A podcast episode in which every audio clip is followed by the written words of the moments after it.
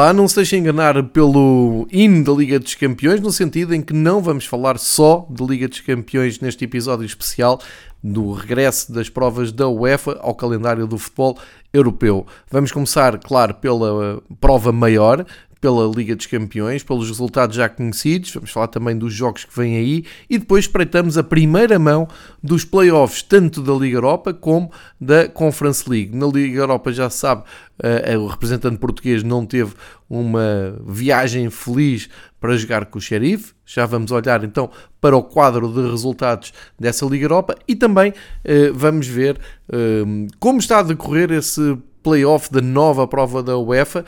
que uh, se chama Conference League e aqui vou ter uh, o privilégio de contar com o apoio do José Teixeira Neto, um ouvinte assíduo do Fever Pitch e que fez a questão de me fazer chegar umas notas que muito me vão ajudar a tentar explicar o que é que foi eh, esta hum, primeira noite de playoffs da Conference League. Mas comprometido, vamos eh, à Liga dos Campeões que abriu esta semana e com as maiores expectativas, como é costume, a começar pelo PSG Real Madrid, um jogo cujos treinadores disseram que podia ser perfeitamente uma final. Penso que a UEFA não iria um, deixar não, não, iria deixar de comprar esta, esta ideia, assim é que é. PSG e Real Madrid a jogarem em contextos competitivos completamente diferentes. O PSG, como eu disse aqui no, na versão de Minho Esportivo, uh, a cumprir calendário em França. O Pochettino não tem conseguido encontrar uma maneira uh, de encantar, uma maneira de pôr a equipa do PSG a jogar um futebol espetacular, aproveitando a superioridade natural que tem na Liga Francesa e, portanto, dentro desse quadro de uh, de seção, eh, todas eh, as atenções viram então para a Liga dos Campeões e é a grande aposta da, da equipa de Paris. E recebendo o Real Madrid, a equipa que eh, se tivermos que escolher sempre um favorito no início de cada prova, será sempre apontado um, à equipa que mais vezes venceu a prova, o Real Madrid. Acabou por ser um jogo, ficou um pouco aquém das expectativas, não foi um grande espetáculo de futebol, teve bons momentos. O Real Madrid acabou por uh, fazer um jogo mais realista, jogando uh, com o tal contexto dos dois jogos, sabendo, e esta é uma nota que deixo já aqui de início, um, que agora não joga, já não é de agora, mas um, a adaptar-se ao facto de já não haver a regra do gol fora, que eu, como já expliquei aqui noutras uh, situações, uh, não concordo nada. Sinto falta da, da regra mesmo porque estou a ver os jogos e sinto que já não há aquela emoção de um gol fora que tornava um momento realmente especial. Agora, um gol fora é banalizado, há muita gente que concorda. Eu acho que o que a UEFA devia ter feito era acabar com a regra do gol fora quando chegasse a tempo de prolongamento. Quando houvesse prolongamento de uma eliminatória, aí desativava-se um, essa, essa regra. Não foi por aí que a UEFA uh, seguiu. Acho que tira um pouco de uh, romantismo estas noites, tira um, um pouco de um, miticismo estas provas da UEFA. Mas isto é só a minha opinião, vale o que vale e vale muito pouco uh, para aquilo que realmente interessa foi o, o, PSG à procura de construir uma vantagem que pudesse depois gerir um, e delinear uma estratégia para ferir o Real Madrid um, no Santiago Bernabéu. Nesse sentido, esteve perto de se adiantar no marcador num penalti que Messi falhou, mais um penalti falhado por Messi, mas também seria injusto não destacar o papel que o Courtois teve numa grande defesa, está num grande momento e manteve o 0-0 na altura, manteve o Real Madrid uh, absolutamente imaculado na uh, eliminatória, até que, já em tempo de desconto, vem ao de cima o, aquilo que estamos sempre à espera num jogo destes e principalmente numa equipa como o PSG. Vem ao de cima o gênio, primeiro de Neymar, a descobrir o Mbappé descaído pelo corredor esquerdo com toque de calcanhar simples, mas vistoso, e depois um Mbappé a fazer aquilo uh, que o leva para um patamar uh, de exceção. Ele que é um jogador ainda muito jovem, tem 23 anos, e inventou completamente um gol vindo da esquerda para o meio, furando na defesa do Real Madrid e uh, arrancando um gol, inventou completamente um gol que dá uma vantagem mínima, mas preciosa, e que mentalmente e psicologicamente viu-se foi muito importante para todos os jogadores, para todo o staff, para todos os adeptos do PSG, porque a maneira como festejaram efusivamente, e aqui não interpretem mal, não estou a dizer que não, não o devessem fazer porque hum, estão na frente do, do marcador, mas percebe-se que foi ali um alívio conseguir pelo menos esta vantagem mínima. Lá está, com a regra do gol fora, eu diria que era um resultado uh, ótimo. 1-0 um é muito melhor do que 2-1. Agora, nesta nova realidade, é absolutamente indiferente e, portanto, o PSG vai uh, entrar em Madrid sabendo que tem um gol de vantagem, um pouco mais confortável para defender e delinear toda uma estratégia uh, a pensar em contra-atacar, nas transições rápidas, tirando partido de potencial dos jogadores de exceção e, portanto, vamos ter aqui provavelmente a eliminatória mais emocionante eh, deste quadro de, de, jogos dos oitavos de final da Liga dos Campeões. Muita expectativa para o jogo de Espanha, para a segunda mão deste Real Madrid. PSG, que eh, vai acontecer no dia 9 de março às 8 da noite. No mesmo dia tivemos o campeão nacional, Sporting, a receber o campeão, o campeão nacional de Inglaterra, Manchester City, uh, e aconteceu aquilo que se temia, aconteceu exatamente o mesmo que já tinha acontecido no Dragão quando o Liverpool uh, goleia uh, o Porto, quando o Benfica recebe o Bayern e também acaba goleado, quando vai um, a Munique e, apesar de dois golos, também sofre cinco. a única coisa que varia é a reação e a maneira como isto é vivido. parece que o Sporting tem uma aura especial com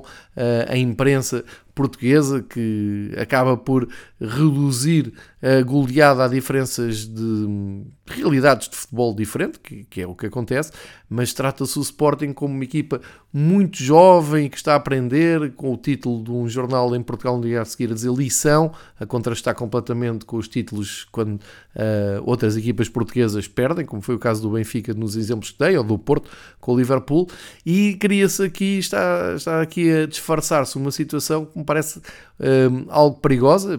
embora um, não, não, não tenha problema nenhum. Só que só queria aqui lembrar que a média de idades do Sporting no princípio do jogo Manchester City é de 27, 27 anos. Se isto é reduzir o Sporting a uma equipa de, cheia de juventude sem experiência na Europa, podem-me dizer que o Sporting raramente está na Liga dos Campeões e ainda mais raramente está nesta fase da Liga dos Campeões, que é a primeira ronda eliminar. Aí sim poderá ter sido uma lição, mas por tudo o que eu ouvi à volta do Sporting, acho muito perigoso explicar esta goleada de Manchester City um, ehm, com a falta de experiência dos jogadores do Sporting, porque a média de idades de um lado e do outro era igual. O que aconteceu, na minha opinião, e digo sempre isto, uh, foi uh, a maior naturalidade possível. O representante de um campeonato que tem um tempo de útil muito mais elevado que o nosso, que tem um, uma maneira de resolver as questões disciplinares uh, de uma maneira exemplar uh, e não poderia ter sido numa semana mais simbólica. O Sporting veio daquela batalha campal no Dragão. Os temas do dia em Portugal, como sempre, nunca foi futebol, foi à volta do futebol, é castigos, interdições, queixas, eh, tribunais por aí fora. O Manchester City uh, vem num campeonato que à mesma hora estava a fazer um jogo entre Manchester United e Brighton e num lance num jogador do Brighton que tem uma entrada mais dura no jogador do Manchester, os jogadores do United rodearam o árbitro, questionaram sobre a entrada, inclusive originou uma expulsão, mas no dia a seguir tinham um aviso da Federação uh, Inglesa de Futebol a explicar que aquele, aquele tipo de comportamentos, e não estamos a falar nada de especial, estamos a falar de uh, uma reação natural dos jogadores, cá é, é, é, o, é o normal de, de um jogo, mas a Federação Inglesa tirou explicações ao clube, vai multá-los e eles têm até segunda-feira para responderem sobre o comportamento inadequado dos jogadores para depois aplicarem castigos. É esta diferença de mentalidade e depois é ouvir o Bernardo Silva no fim a explicar um, que o que se passa em Portugal, nomeadamente o que se viu no clássico, é tudo muito engraçado, dá vontade de rir, mas não tem piada nenhuma. E é mesmo isso que, que o Bernardo disse. Não vale a pena também uh, perdermos muito mais tempo com, com esta questão. O Sporting não, não teve uh, absolutamente hipótese nenhuma. Foi, e, e mais, e o mais, mais grave, e posso estar enganado, mas o Manchester City constrói uma goleada de 5-0, uh, eh, quase em ritmo de treino, quase em ritmo de passeio, nunca teve que forçar assim muito para uh, com, conseguir essa diferença. Foi a mesma diferença que o Liverpool uh, impôs ao Porto. Foi a mesma diferença que o Bayern de Munique impôs ao Benfica. Eu diria que é a diferença entre futebol de terceiro mundo e futebol de primeiro mundo. A diferença é muito grande. No meio já começam a aparecer outras propostas. Eu estou sempre a dizer isso uh, para, para verem alguns projetos como aquele que é o líder ao dia 2 na Bélgica, para verem o Ajax que vem aqui na próxima semana, que embora toda a gente conheça, e para perceber a qualidade tem o, o campeonato dos Países Baixos. E aí nesta semana, vamos falar a seguir, uh, até a Bundesliga austríaca começa a dar sinais de competitividade. Portanto, tudo isto contrastar com uh, um adeus anunciado do Sporting aos oitavos de final. Uh, do lado do Sporting, acho que os adeptos compreenderam perfeitamente o momento e aí estamos de acordo. O Sporting tem que andar mais vezes nestas andanças para ir ganhando também outra experiência. Portanto, aqui eliminatória fechada. O outro representante inglês, já falei, Liverpool, jogaram no dia a seguir, foram a Milão, jogaram, jogaram com o Inter e também conseguiram uma vitória confortável. Só que aqui a história do jogo é muito diferente. Uh, isto foi um típico jogo a eliminar de Liga dos Campeões e acabou por cair para o lado da equipa mais experiente. O Inter também já não ia, eh, curiosamente, a esta fase da Liga dos Campeões, a fase de apuramento de, de eliminação, uh, desde 2011, 2012, salvo erro, são muitos anos longe das fases de decisão da Liga dos Campeões, mostraram muita qualidade, mostraram o porquê de serem uh, os campeões italianos, serem, uh, de estarem agora na luta pela revalidação do título, é um projeto muito interessante do futebol italiano, e eh, conseguiram mesmo equilibrar eh, a partida, inclusive conseguiram ali momentos de jogo que tiveram por cima do Liverpool, uma saída de bola sempre muito apoiada, eh, desde trás, sem complexos, sem medo de, de, do choque, sem medo da pressão do Liverpool, isso fez com que eles conseguissem levar o nível de jogo para outro patamar uh, com confiança, só que ao não marcar, ao não concretizar nenhuma das uh, oportunidades, deram tempo para Klopp uh, pensar no que é que poderia mudar e mudou. Uh, lançou o Firmino, lançou Luís Dias, que mais cedo ou mais tarde vai ser titular da equipa do Liverpool, tenho poucas dúvidas disso, e aproveitando uma bola parada, o Liverpool fez o primeiro gol, que foi um balde de água gelada em San Siro e acabou por tirar um, quase todas as esperanças ao Inter de ainda ficar na eliminatória. Depois o segundo gol, do inevitável Salah, que passou completamente ao lado do jogo, mas claro, o Klopp nunca o tirou à espera do momento em que o egípcio pudesse deixar a marca no jogo, deixou, fez o 2-0 e eh, o Liverpool vai com uma confortável vantagem para, para Anfield Road, uh, embora não, não queira dar aqui por fechada eliminatória, mesmo porque me lembro da exibição que o Milan fez em Anfield Road, foi uh, um grande jogo jogo de futebol, mas seria eh, surpreendente que o Liverpool não acompanhasse o Manchester City. E reparem, estamos a falar em três jogos dos quatro e dois já têm uh, apurados. Uh, mais do que delineados, no caso do City, absolutamente confirmado, no caso do Liverpool, quase diria encaminhado. O que nos leva então ao último uh, jogo, e eh, o único dos quatro jogos em que as duas equipas conseguiram marcar, eh, estou a falar de surpreendente noite em Salzburgo, eh, numa fase pouco interessante o Bayern de Munique, está a passar ali um, uma mini crise, eu costumava juntar-me aqui com o Marcos Zorn às segundas-feiras e chegámos a falar de algumas mini crises do Bayern, só que esta uh, está a atravessar ali um patamar perigoso, porque eles vêm numa derrota no campeonato, não é novidade, já perderam 4 jogos na Bundesliga, a última foi muito estranha, com o Bochum uh, estavam a perder por 4 ao intervalo, como eu disse no domingo esportivo já não acontecia desde os anos 70 e era de esperar aqui uma reação hum, grande do, do Bayern. Aliás, até uh, se poderia justificar a, a, falta de produção em Bochum com o espectro da Liga, da Liga dos Campeões. Mas o que aconteceu foi que uh, a exibição do Bayern na Áustria voltou a ser muito pobre. Um, todo o mérito para uh, a equipa da Bundesliga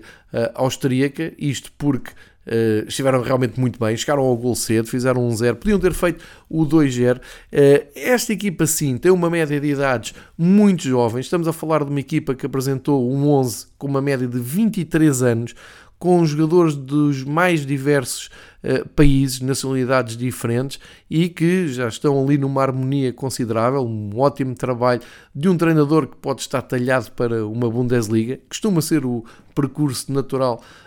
um, de, da Bundesliga austríaca para a alemã. Não esquecer que o Red Bull Salzburgo não é um projeto recente, já deu jogadores como, por exemplo, o Mané, que está no, no Liverpool, entre tantos outros, e eh, parece-me que elevou um pouco o nível eh, competitivo ao conseguir eh, fazer história, aparecer aqui nesta zona, intrometendo-se completamente entre os habituais eh, clientes desta fase da Liga dos Campeões e aproveitaram para deixar uma grande imagem eh, para o resto da Europa tiveram perto de fazer o 2-0, o Pavard não deixou e eh, lá está, a Liga dos Campeões não perdoa, o Bayern no fim eh, acabou por eh, tirar partido da sua mais-valia, da sua experiência, consegue um empate, eh, aqui, como eu disse, a regra do, do gol fora Uh, iria beneficiar em muito o Bayern, que assim um empate 0-0 já bastava para passar, mas esta eliminatória está completamente em aberto e agora tanto pode dar uma goleada em Munique para o Bayern, como pode uh, o Red Bull voltar, o Red Bull Salzburgo, voltar a surpreender. Vale ao, ao Bayern claramente o gol do Coman aos 90 minutos, que deixa a equipa bem ligada na, na eliminatória. Vamos ver como é que corre a segunda mão. Isto foi foi estranho, no mínimo foi estranho, mas ficam nomes da, da equipa uh, austríaca, ficam nomes para uh,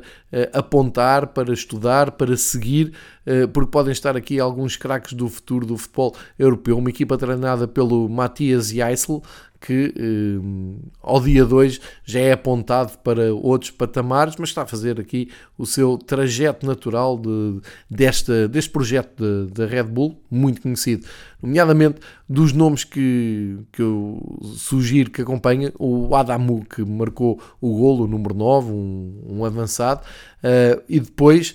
o Brendan Aronson, que teve várias hipóteses para marcar, é um norte-americano, grande jogador, camisola 11, enfim, vale a pena darem uma espreita dela nos resumos do Red Bull Salzburgo, que comanda eh, o campeonato austríaco e que vai com todas as esperanças para Munique na segunda volta. Antes de essa segunda volta, da segunda mão, vamos ter mais uma semana de Liga dos Campeões, com os jogos a aparecerem no dia 22, Chelsea e Lille, e Villarreal e Juventus, e depois no dia 23, o Atlético de Madrid com o Manchester United e o Benfica a receber o Ajax eh, às 8 horas, dia 23, quarta-feira, no Estádio da Luz. É sobre estes jogos que falaremos na edição europeia da próxima semana. Aqui fechamos a janela da Liga dos Campeões com eh, estas notas e então já com algumas equipas muito bem encaminhadas para os quartos de final.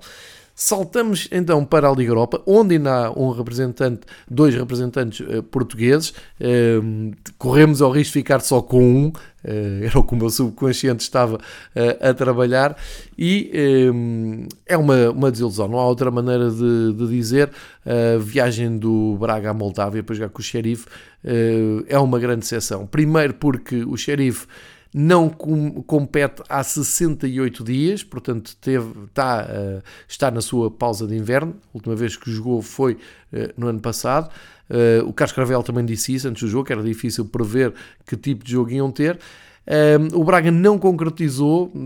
penso que sentiu superior durante o jogo, penso que no subconsciente dos jogadores estava que mais cedo ou mais tarde iam conseguir marcar, encaminhar uh, a eliminatória. Depois o facto de haver ainda um segundo jogo em Braga também uh, não fez com que a equipa estivesse Uh, no, no, seu máximo, enfim, quisesse já resolver a partida na primeira eliminatória. Um Braga também um pouco desconfiado, porque sabia-se que o Sheriff tinha sido a grande sensação da Liga dos Campeões, nomeadamente aquela vitória no estádio do Real Madrid, com um dos golos do luxemburguês Til, que voltou a marcar de penalti, uma mão na área vislumbrada pelo árbitro do jogo, depois de um gol anulado uh, de uma forma caricata, o Sheriff ia chegar ao gol, o gol ia ser anulado por fora de jogo de um jogador do Sheriff, que quis ser ele o marcador uh, perante os protestos dos seus colegas, que perceberam que poderia uh, ter sido apanhado em fora de jogo. Nada disso valeu, o árbitro viu um penalti, o Til marcou, e eh, 1-0 já era um mau resultado para aquilo que o Braga estava a fazer.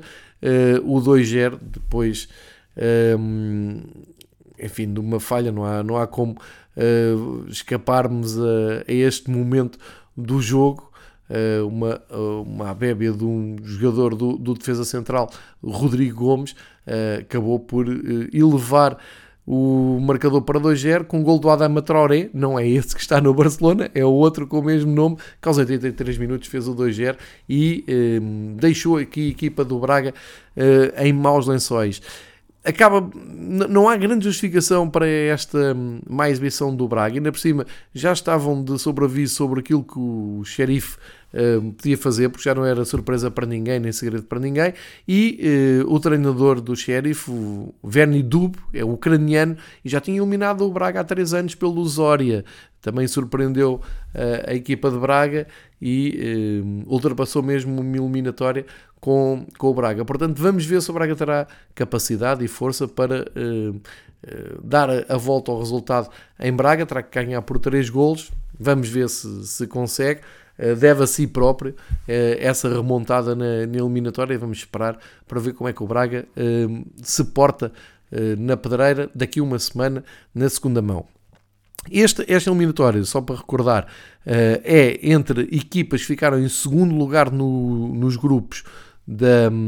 da Liga Europa e equipas que vêm da Liga dos Campeões, ou seja, que não conseguiram o apuramento, mas também não foram já eliminadas e, portanto, tem aqui uma segunda vida. E nesse aspecto é muito uh, interessante seguir então esta linha de resultados, a começar, claro, no embate de gigantes do Barcelona com o Nápoles. O Nápoles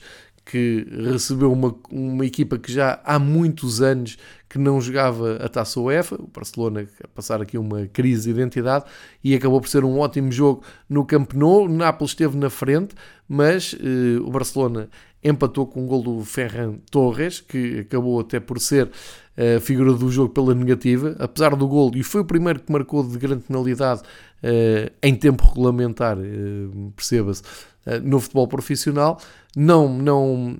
não hesitou no, no, momento do penalti, mas teve várias oportunidades para fazer gol, não, não conseguiram fazer, deixaram boas indicações, acho que o Barcelona uh, está em crescendo, tem uma palavra a dizer na eliminatória, mas o resultado é muito bom para o Nápoles, que agora, uh, no estádio uh, Maradona, vai tentar dar uh, seguimento a este resultado positivo e fazer mais um gol com o Barcelona e seguir em frente. De qualquer maneira, continua a ser um jogo de grande cartaz da próxima semana. Vamos ter aqui uma autêntica final entre dois, dois clubes. Um, que se pode dizer estão unidos pela figura de Diego Armando Maradona, inclusive estão previstas algumas homenagens no, no estádio italiano. Uh, guardemos por esse uh, reencontro entre equipas uh, que se habituaram a estar a grande nível na Europa. Uma das grandes surpresas aconteceu em Dortmund. O Rangers, o uh, representante da Escócia, foi uh, ganhar por 4-2 ao Borussia Dortmund. Ora, o Dortmund é a equipa que tem como missão andar atrás do Bayern no campeonato. Não falhou na jornada do fim de semana quando ganhou a União de Berlim, mas uh, esta noite foi absolutamente desastrosa para o Borussia, que esteve sempre atrás do resultado vai para uh, a Escócia, lá está, sem a regra do gol fora, só tem que pensar em uh, chegar a dois gols de diferença para anular este resultado. Não será uma, uma missão de todo impossível, será muito difícil, sem dúvida, mas uh, se puder já contar com o Alan, que mais uma vez está, esteve de fora, não faço ideia se está no no, nos horizontes conseguir recuperar ou não, mas eh, não diria que era uma missão impossível. Espetacular é a forma com que o Rangers consegue, mais uma vez, marcar presença na Europa. Nos últimos anos tem conseguido eh, andar pelas fases eliminar e tem deixado a sua marca, agora já sem o hum, Steven Gerrard com o Gio Van Bronckhorst, que ainda por cima tem ali uma ligação com o Gio o jogador do Borussia Dortmund que uh, tem esse nome por, uh, porque o pai uh, jogava com o Brankhorst e deu-lhe o primeiro nome em homenagem à amizade que tem com o antigo jogador da Holanda. E agora vamos ver como é que as coisas correm na, na Escócia, mas é um, um dos resultados mais espetaculares. Também espetacular foi a vitória do Betis em São Petersburgo contra o Zenit. Betis a atravessar uma fase de euforia total. está a igualar o melhor registro de vitórias seguidas fora de, de casa da sua história. O próximo jogo do Betis, para conseguir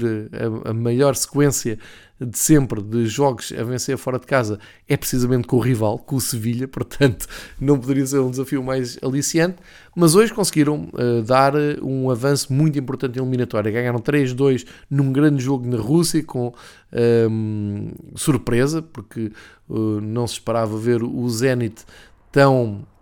vulnerável, Uh, a verdade é que o jogo foi equilibrado, mas o Betis está num grande momento, aproveitou esse grande momento, estão moralizados, estão confiantes, uh, vão para a Espanha com uma vantagem de um gol, vão ter que trabalhar agora essa vantagem e hum, tem aqui uma grande, grande oportunidade de seguir em frente e até irem longe numa prova que vai acabar na cidade de Sevilha, mas no estádio do rival e, portanto, não deve haver uma equipa mais motivada que o Betis, talvez o Sevilha por receber a final em casa, mas o Betis de marcar presença nessa final e isso pode ser um motivo adicional de um, um motivo extra motivacional, assim é que é. Dos jogos que me faltam falar, Uh, vou destacar a vitória da Atalanta com o Olympiacos, muito difícil, grande jogo da equipa de Pedro Martins uh, em Bérgamo. A verdade é que a Atalanta conseguiu remontar uh, um gol com o Olympiacos nosso conhecido Tiquinho Soares deu vantagem aos gregos, mas é uma vitória curta da Atalanta, que agora vai ter que ir ao Olympiacos e agora já não há aquela proteção dos tempos de pandemia, Covid, isso está a desaparecer aos poucos, os países estão a baixar as restrições, estamos a voltar um, devagarinho aos grandes ambientes dos estádios europeus e eh, estou a destacar isso, já adivinham, porque o Olympiacos costuma ser um desses caldeirões uh, um desses infernos para os visitantes do, do Olympiacos. E, portanto, espera-se uma grande resposta dos gregos na recepção à Atalanta, que se habituou a andar longe na Europa, nomeadamente até na Liga dos Campeões, e, portanto, já não víamos a Atalanta na, na Taça UEFA, agora Liga Europa, com, este, com esta vontade há uns tempos, mas há aqui uma, uma clara oportunidade da Atalanta ir mais longe.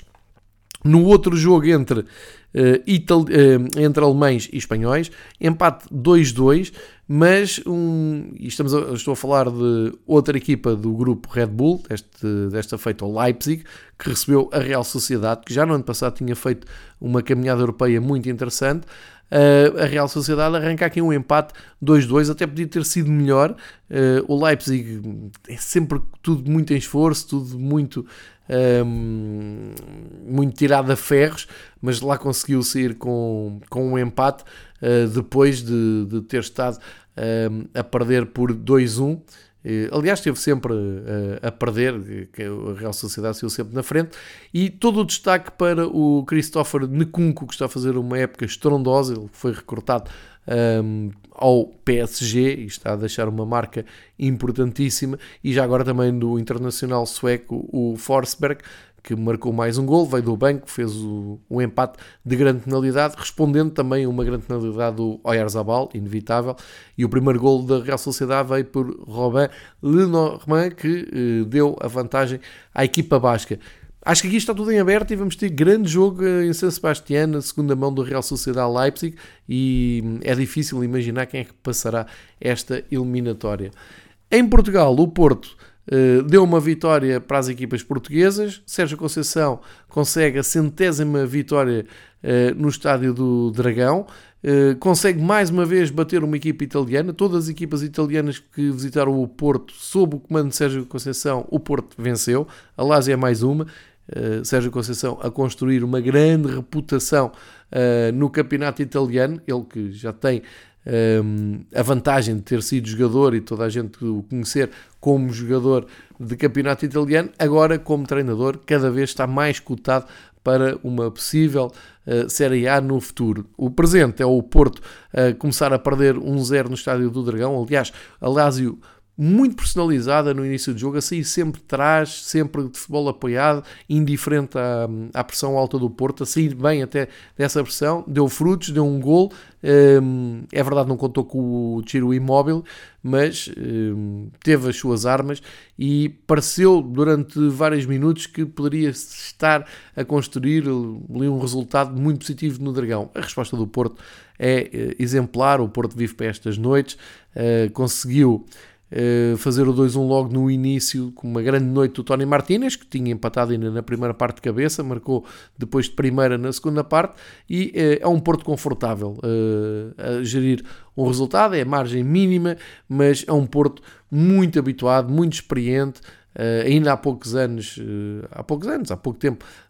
nos lembramos do Porto a ir à Itália eliminar as Juventus de Cristiano Ronaldo, na base de, de eh, também de resultados curtos eh, e, portanto, é expectável que o Porto consiga avançar depois desta vitória preciosa. Agora é uma vitória muito curta e eh, não sabemos como é que a Lazio em Roma vai, que, que, tipo de futebol é que vai tentar usar para surpreender o Porto. O Porto também está de olho em Sevilha, onde já foi feliz nas provas na, na Taça UEFA e, portanto, é uma equipa a contar para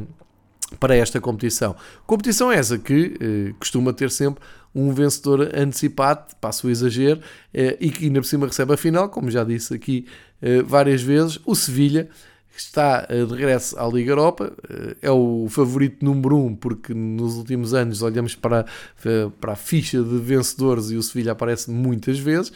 Recebeu o Dinamo Zagreb, que costuma chegar a estas alturas de, de eliminação na, nas provas da UEFA, o grande representante do futebol croata dos últimos anos, conseguiu empatar o jogo, o Sevilha eh, saiu na frente com naturalidade e aqui com a curiosidade e um, com grande repercussão em Inglaterra, o Marcial fez o primeiro gol ao serviço do Sevilha, ele que está emprestado pelo Manchester United, uh, mas antes já tinha sido o Ivan Rakitic a fazer o primeiro gol, de grande penalidade, o Mislav Orzic, uma das estrelas do Dinamo Zagreb, ele que marcou aquele grande gol, se bem se lembram, em Londres contra o West Ham na fase de grupos, aos 41 empatou, só que o Dinamo não aguentou um, este empate até ao intervalo, porque rapidamente Lucas Ocampos e depois o António Marcial, como eu disse, deram 3-1, parece-me ser um resultado já tranquilo, já suficiente para o Sevilha ir gerir uh, à Croácia, embora um golo do Dinamo uh, acabe por agitar a eliminatória, mas é evidente que uh, todo, o, todo o favoritismo para o Sevilha. Vamos ter os jogos da segunda mão de, de, desta eliminatória de hoje a oito dias, portanto na próxima semana, na quinta-feira, e uh, os apurados partirão depois para um sorteio com os vencedores da fase de grupos que estão à espera então de termino do desfecho deste playoff. Um uh, modelo igual, nem, não ia dizer semelhante, mas não é semelhante, é igual, é o que acontece também na uh, Conference League. Ou seja, os vencedores de cada grupo da Conference League uh, estão à espera do desfecho de, deste, deste playoff, deste eliminatório intermédio, entre os segundos classificados de cada grupo e as equipas que caíram da, da Liga Europa. Isto originou uh, uma série de jogos, à semelhança do que acontece com a Liga Europa, repartidos em quatro jogos ao fim da tarde e outros quatro depois das oito. Uh, para Portugal só chegou a transmissão do Celtic com o Bodo Glint. Uh, e até fomos felizes no jogo porque continua a acontecer magia. Se bem se lembram, o Bodo Glint foi a equipa sensação da Conference League quando ganhou ao Mourinho, a Roma, por 6 golos e não perdeu em Roma, eh, não, não, não esquecer esse momento. E agora esta vitória no, no, na Escócia no, contra o Celtic. Um Celtic este ano está de volta à luta pelo título interno, é absolutamente estrondoso para o futebol norueguês. Ora, tal como prometido, tinha aqui umas notas do José Teixeira Neto que um, são tão detalhadas e acabam por ser tão tão ricas em informação que vou passar a partilhar também com quem ouve o Fever Pitch para, um, como diz ele, um, acabar por dar mais alguma informação de uma prova que é menos conhecida, é menos mediática, tem menos espaço na, na comunicação social. Não vai ser fácil ver os resumos dos jogos todos, tanto na SIC como na, na Sport TV, uh, apenas e só porque já não está lá nenhuma equipa portuguesa uh, e os protagonistas não são daqueles uh, tão conhecidos. E isto explica-se bem, já tinha explicado também na fase grupos a dificuldade que era ver todos os jogos da Conference League. Então, ao boleia do José Teixeira Neto, vamos aqui alguns destaques e eh, começamos então por destacar as equipas que vieram da pausa de inverno, ganharam todas. Isto é, hum, é uma coincidência que eh, acaba por ter só exceção no Randers, da Dinamarca, que chegou a empatar o seu jogo com o Leicester, mas depois foi goleado, e do Zenit, que um, acabou também por ser surpreendido pelo Betis. E, mas isto acaba por vir contrariar um pouco aquilo que se costuma dizer, ou seja, que as equipas que estão paradas vêm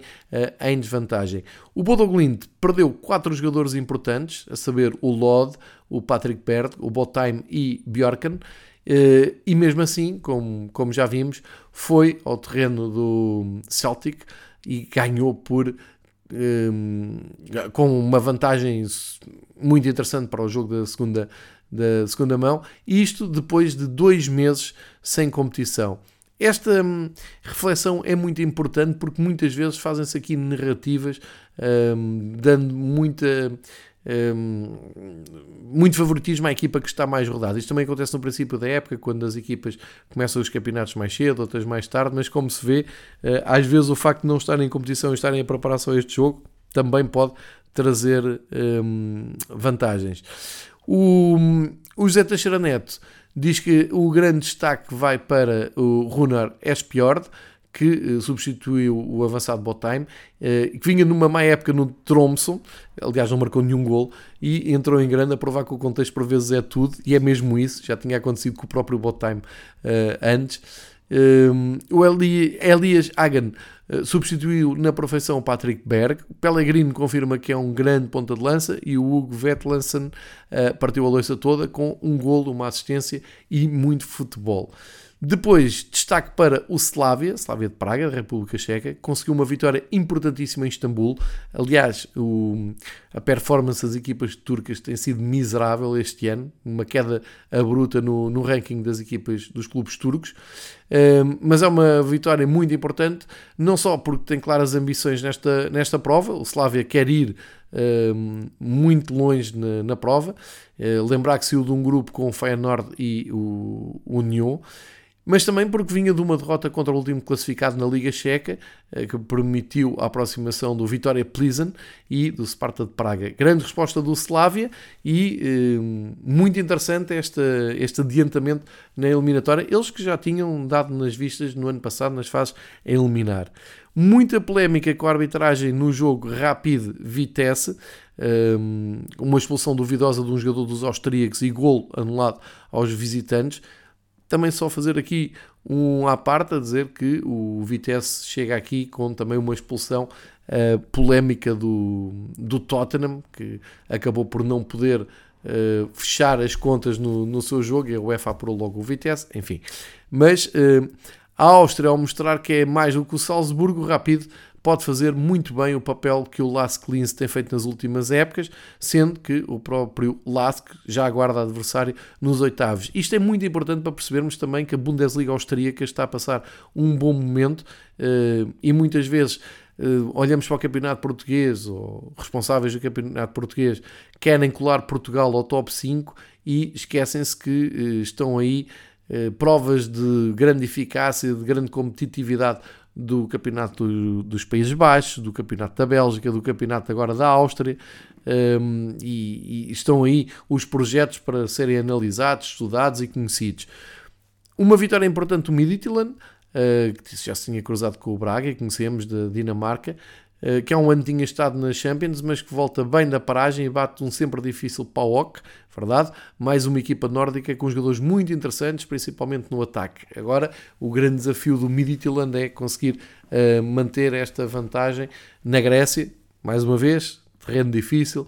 uh, no Tumba, com uns adeptos muito dedicados. Por fim, destacar a vitória do Partizan em Praga, contra um Sparta muito motivado uh, e a dar conta que o futebol sérvio mostra alguma força, tanto na seleção, que eliminou Portugal e está no Mundial, uh, como o Estrela Vermelha, que ganhou o grupo na Liga Europa, e agora o Partizan, que tinha deixado pelo caminho, se bem se lembra, o Santa Clara na última pré-eliminatória, uh, conseguir uma vitória muito importante fora de portas, é verdade, e uh, conseguir transferir essa vantagem para o, mais um ambiente muito uh, conhecido e fanático no estádio do, do Partizan para a segunda, para a segunda mão. Ou seja,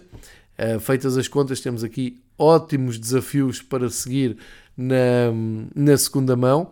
Uh, vou só complementar estas uh, excelentes observações e agradecer ao, ao José Teixeira Neto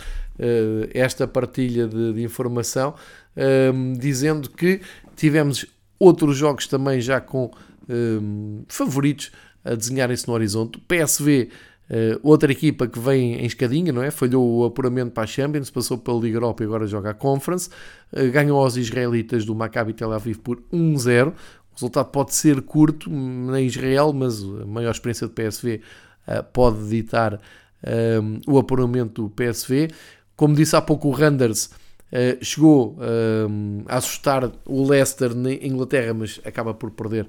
por 4-1. A vitória do Rapid Viena é por 2-1. O uh, Bodo Glint traz então de, da Escócia essa vantagem 3-1 para a Noruega e uh, faltou falar aqui do Marselha, uh, que também tem aspirações em ir longe nesta nova prova da UEFA, recebeu e venceu o Karabakh por 3-1, portanto adivinha-se uma uh, viagem tranquila da equipa de São Paulo para a segunda mão. Estes são os resultados em que só três equipas não conseguiram marcar, o Sparta, o PAOK e o Maccabi, de resto golos por todos os clubes presentes na, neste playoff e, tal como na Liga Europa, temos os vencedores dos grupos à espera uh, de ver quem é o apurado nesta eliminatória direta, em espécie de playoff, que vai depois levar a competição para os uh, oitavos de final. Portanto, para já, são estes os resultados. Temos aqui muitos pontos de interesse para a segunda, a segunda mão. Um, agradecer mais uma vez a, a, participação, a colaboração do José Teixeira Neto, uma enciclopédia de futebol, que um, seguramente vai continuar a colaborar aqui no Fever Pitch. Este é o episódio especial dedicado às provas da UEFA, uma semana europeia que regressou Uh, isto ficou, uh, está para ficar, uh, porque na próxima semana vamos ter mais jogos, mesma dose, mesmo número de jogos, e voltamos então aqui de quinta para sexta para fazer o balanço final dos jogos das provas da UEFA. Já sabem que temos teoricamente brevemente uma reunião de três rivais, porque entretanto o Miguel foi apanhado por Covid, vamos ver em que estado é que está, e também o Domingo Esportivo a fechar a jornada que já está aí à porta de fim de semana de futebol uh, de clubes nacionais. Obrigado por seguirem o Fever Pitch, espero que tenham um, ehm, apanhado aqui o fio do futebol europeu. Voltamos uh, para a semana com mais futebol.